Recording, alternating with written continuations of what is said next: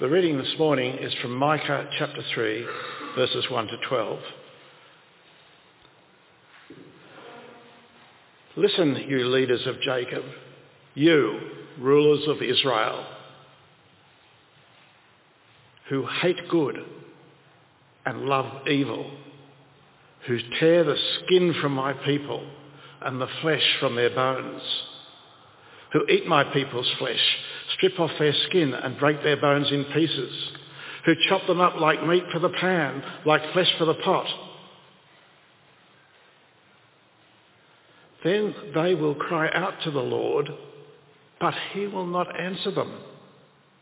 At that time he will hide his face from them because of the evil they have done. This is what the Lord says. As for the prophets who lead my people astray, they proclaim peace if they have something to eat, but prepare to wage war against anyone who refuses to feed them. Therefore, night will come over you without visions and darkness without divination. The sun will set for the prophets and the day will go dark for them. The seers will be ashamed and the diviners disgraced. They will all cover their faces because there is no answer from God. But as for me, I am filled with power, with the Spirit of the Lord, and with justice and might, to declare to Jacob his transgression, to Israel his sin. Hear this, you leaders of Jacob, you rulers of Israel, who despise justice and distort what is right, who build Zion with bloodshed and Jerusalem with wickedness. Her leaders judge for a bribe, her priests teach for a price, and her prophets tell fortunes for money. Yet they look for the Lord's support and say, is not the Lord among us? Therefore, because of you, Zion will be ploughed like a field. Jerusalem will become a heap of rubble. The Temple Hill, a mound overgrown with thickets. This is the word of the Lord. Thank you, Bruce, for reading. You'll find the uh, reading inside the uh, little leaflet you were given, uh, also a sermon outline, and on the back are some of the verses from elsewhere in the Bible that I'll be referring to. And in this sermon I'm building on Natalie's wonderful sermon from last week, of course.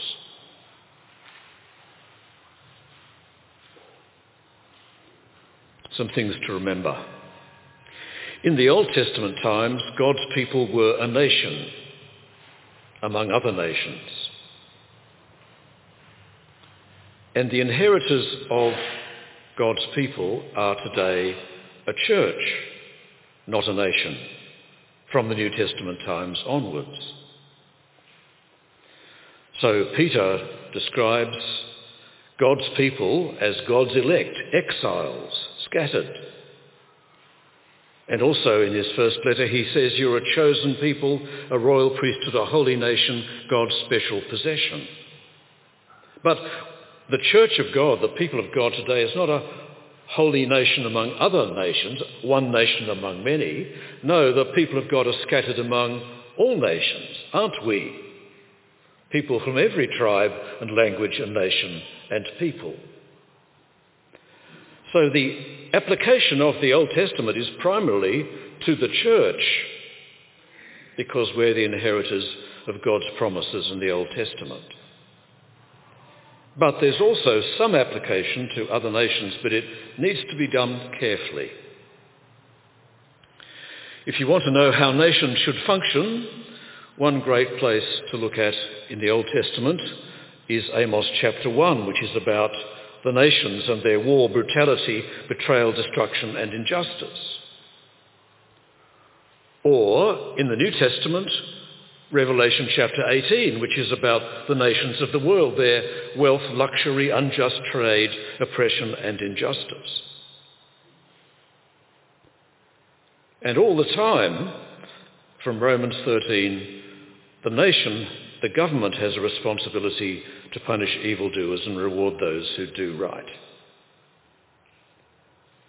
But what we should not do is try and make all nations do all that God expects of his people.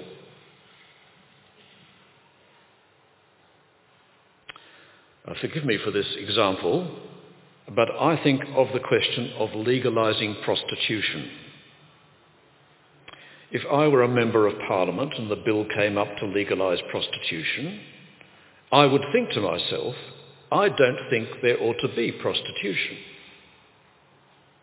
But I suppose I would think it's better to have it legalised rather than not legalised. There's some, then there's some defence for sex workers. So I'd vote for legalising prostitution.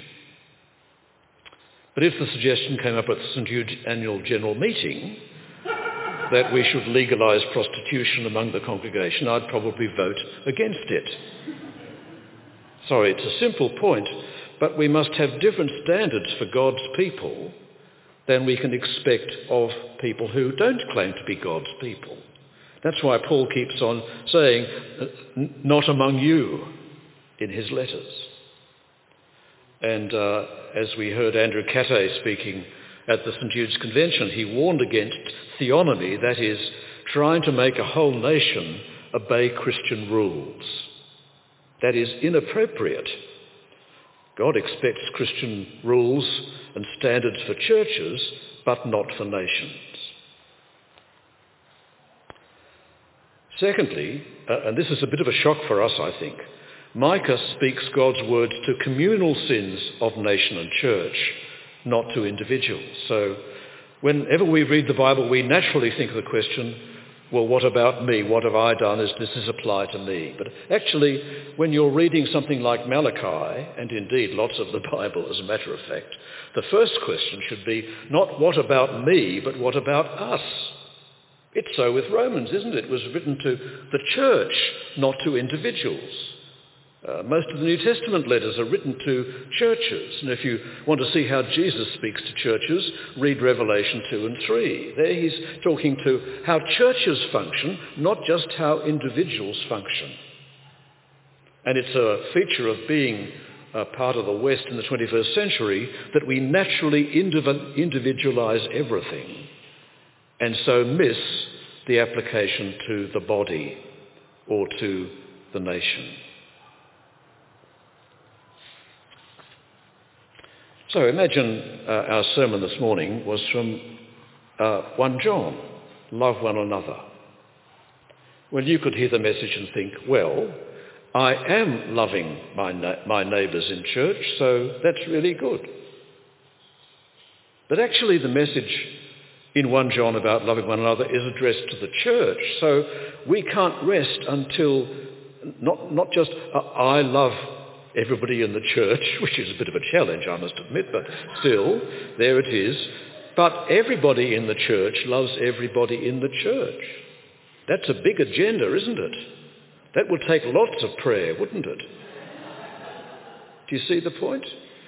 When the, when, when the message is addressed to the group of people, we have to think of it as a member of a group. And uh, if you read the letters uh, uh, in uh, Revelation 2 and 3, you'll see that Jesus is often a bit grumpy about churches, not only for what they do, but for what they allow.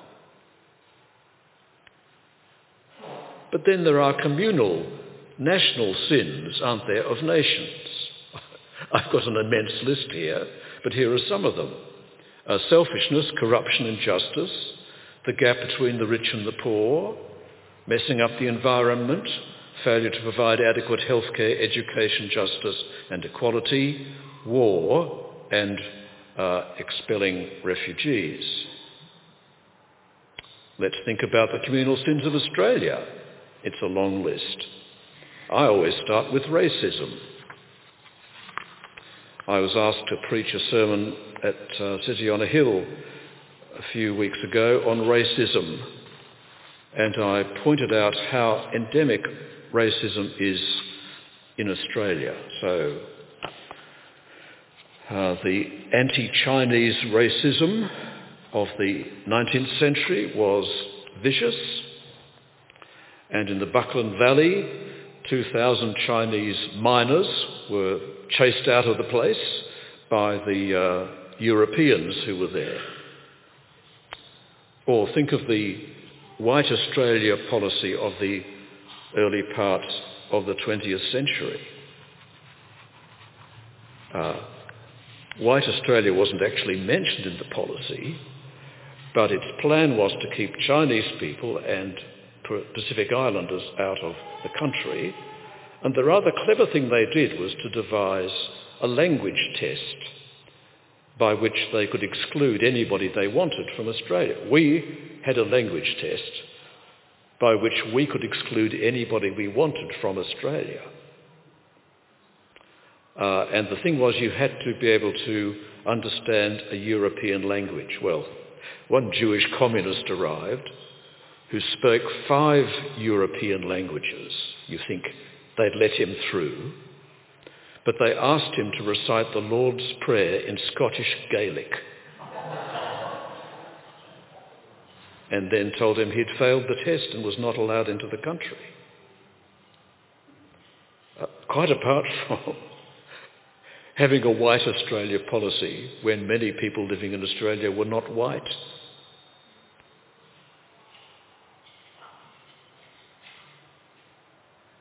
Alcohol, the gap between rich and poor, abortion on demand, getting reports and not acting on them, lack of political energy and sacrifice, entertainment rather than reality, and money rather than God. And the sobering fact is, churches often copy their national sins. I was visiting one Asian country and an elderly man said to me, our politicians are corrupt, our judges are corrupt and our journalists are corrupt. There is no hope for us. And then I heard of a man who wanted to chair a church committee, so he took a gun along and placed it on the table and said, I'm going to be the chairman, which gave me a new insight into the way one can function in the Diocese of Melbourne and indeed in St Jude's. But when we get excited about national sins, we should also reflect on the way in which those nat- national sins may be expressed in our churches.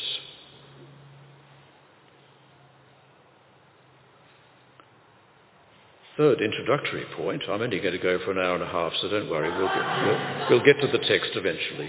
Third introductory point is that uh, Micah's prophecy was effective. Uh, on the back you'll find a wonderful quotation from Jeremiah chapter 26, 130 years later. Jeremiah is preaching disaster to Jerusalem and they're about to kill him. But some of the elders of the land stepped forward and said to the entire assembly, Micah of Moresheth prophesied in the days of Hezekiah, king of Judah, he told all the people, this is what the Lord Almighty says, Zion will be ploughed like a field, Jerusalem will become a heap of rubble, the temple mound a mound overgrown with thickets. Did not Hezekiah, that is the king, fear the Lord and seek his favour? And did not the Lord relent so that he, he did not bring about the disaster he pronounced against them? So Micah prophesied these serious words and the people repented and relented and they, the king led them and so the destruction of Jerusalem was delayed for 130 years. So we need to read this prophecy in that context, that the words of the prophet worked God's will for his people.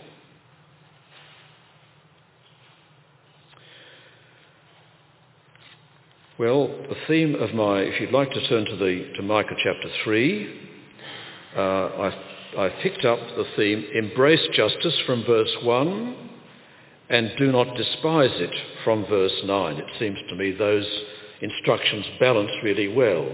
You have to embrace justice and the alternative is despising it. So embrace it, don't despise it. And you'll see the way we've set out the text, there's the warning and then the consequence. The, leaders of Jacob, the rulers of Israel, should not embrace justice. What do they do instead? It's a gruesome picture of them hating good and loving evil so much that they're destroying the people. It's like putting them in a cooking pot, tearing them apart.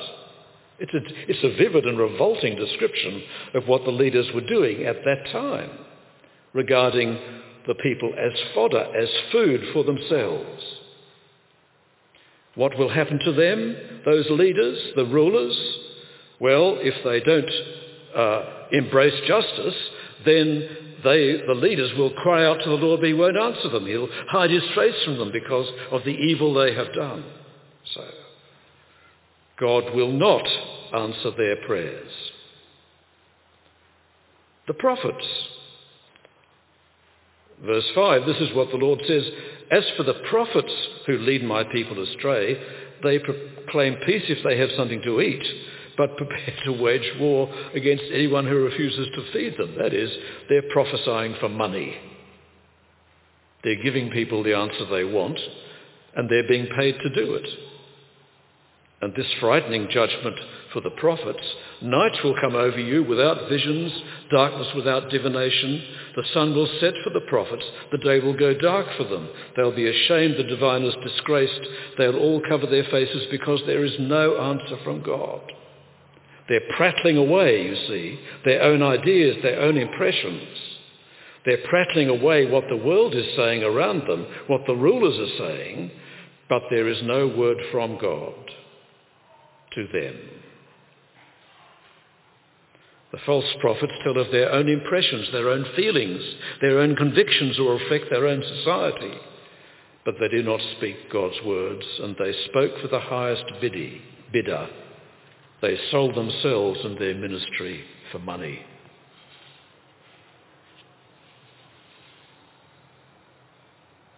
But how kind of God to send a prophet to that mess to that disaster. How kind of God to send the prophet Micah. As for me, Micah says, I'm filled with power, with the Spirit of the Lord, with justice and might, to declare to Jacob his transgression, to Israel his sin. And as I've just shown you, Micah's prophecy worked.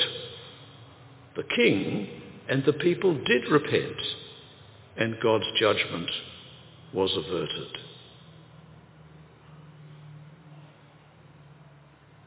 Well, fools reject warnings, and wise people accept rebukes. I hope you are a wise person and not a fool. I don't think Australians are very good at taking rebukes. In the last five years, I've rebuked two fellow ministers, not members of St Jude's, I hasten to add, who were drinking too much. And one friendship ended, and the other was reduced for a couple of years.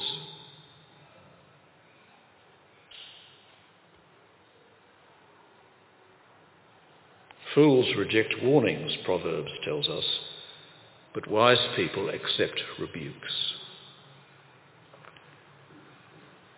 And the final section, hear this, you leaders of Jacob, you rulers of Israel, who despise justice and distort all that is right, who build Zion with bloodshed and Jerusalem with wickedness. And listen to the list of them. Her leaders judge for a bribe. Her priests teach for a price. Her prophets tell fortunes for money. Yet they look for the Lord's support and say, is not the Lord among us? No disaster will come upon us. How foolish. How foolish. How foolish to support yourself with false assurance when you are fighting against God and God's ways. How foolish to say, well, God's on our side, when you're not on God's side.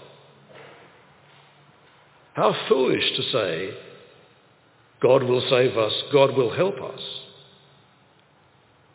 if you don't embrace justice rather than despising it. Oscar Wilde said, the cynic knows the price of everything and the value of nothing.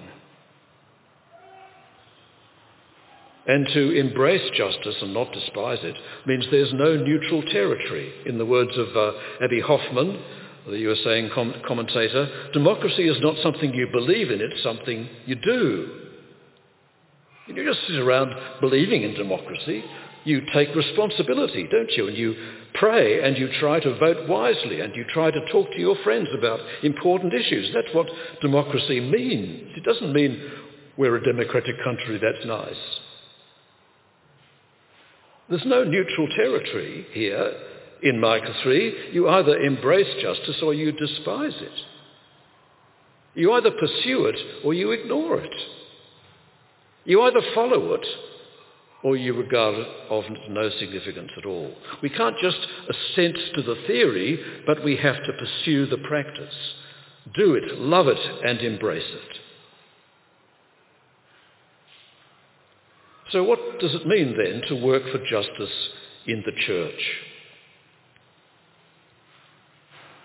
Well, there is inequality in a church when some people have influence and others do not.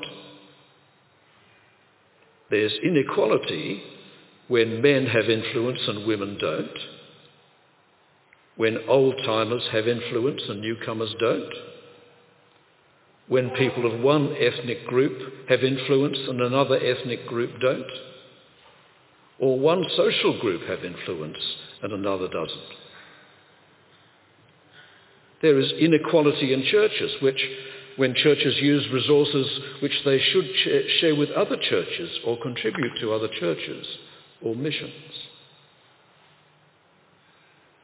I used to be minister of a church not a long way away from here, this side, and I used to occasionally ponder the question, are the resources we are using each week being used justly?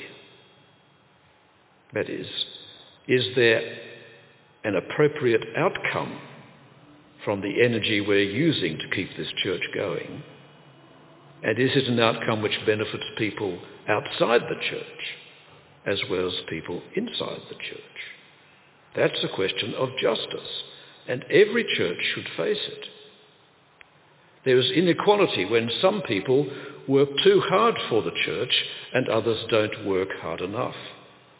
There is inequality when a church exists for its internal life and does not equip its people to serve in the wider community or does not pay its gospel debt to the community and the world.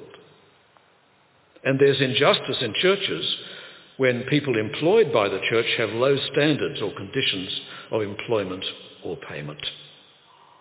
So I was in Perth in uh, May doing some teaching and a theological student came to me and he said, I've, I've just been offered a job, a ministry job in a church for next year and I'm wondering if I ought to pursue it. I said, well tell me about the job.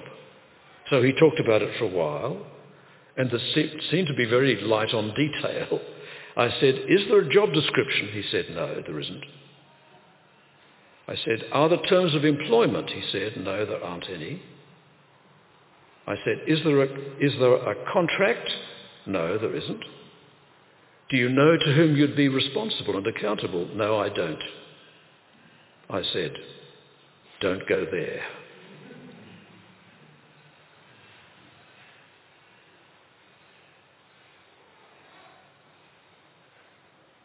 Embrace justice, don't despise it. Jesus criticized the Pharisees. You neglect justice, mercy, and faithfulness. Dear Heavenly Father, we pray for this church of St. Jude's. And I, we pray that we would embrace justice within our church life and not despise it. Let's think of work working for justice in our nation and our world. This is about how we speak, what values we commend, what values we work for, how we influence public opinion, what causes we support, engage in, what injustices we protest against, talk about, write about, what issues in our local community we take up, how we love our neighbour by embracing and pursuing justice. Well, there are so many issues of injustice in our world, it's hard to know where to start. My advice is choose one issue and get to know about it really well and think carefully about how to act on it, what to do about it, how to speak about it, uh, how to write letters to the politicians about it. If you try and take on every issue of injustice, I'm afraid your life uh, 24 hours a day won't be long enough. So my advice is take one issue of injustice in our nation, in our world, and work hard on that one. Dear Heavenly Father, please help us to embrace justice in our world, to love justice and not despise it.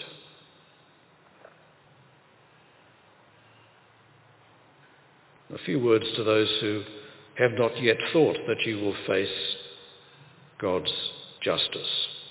Paul in 2 Corinthians 5, we must all appear before the judgment seat of Christ, so that each of us may receive what is due us for the good things done while in the body, whether good or bad. We often look for people's approval, don't we, rather than for God's well done. And we often fear human rejection, not God's perfect judgment.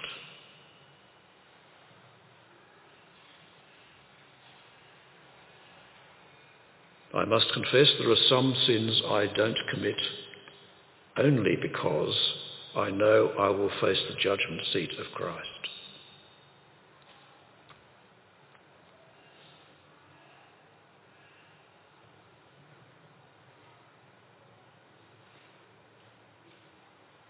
We may get away with it in this life, we won't get away with it for eternity. Our lives matter for eternity. What we do now matters for eternity. What we don't do now matters for eternity. Our lives matter for eternity. We matter for eternity. For after death we all face the judgment seat of Christ. Gracious God, please change us so that we embrace justice and love mercy and walk humbly with you. Please help us to prepare for that judgment seat and shape our lives by your will. But also to those who don't find justice in this world. What does justice mean in the case of Cassius Turvey and his alleged killer? Nothing will bring Cassius back to life. And what is one human life worth? His family may find closure. Will they find justice?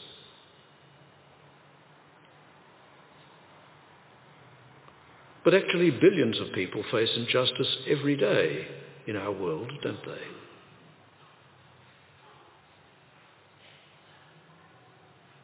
And one message for young people is one day you will suffer unjustly. Everyone will suffer injustice sometime in, in your life. Because uh, even a good justice system is a bit blunt in the way it administers justice because it can work on what people have done but not on their inner motivations. If you face injustice, you should fight it. But if you don't get it, then follow the Lord Jesus, who entrusted himself to him who judges justly, that is, to God.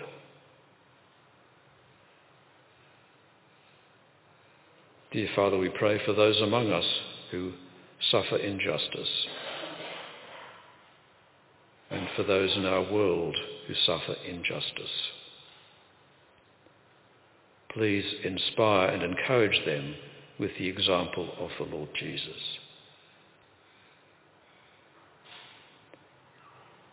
And as I've talked about the judgment seat of Christ, as, as we've talked about and thought about embracing justice uh, and not despising it, em- embracing it and doing it,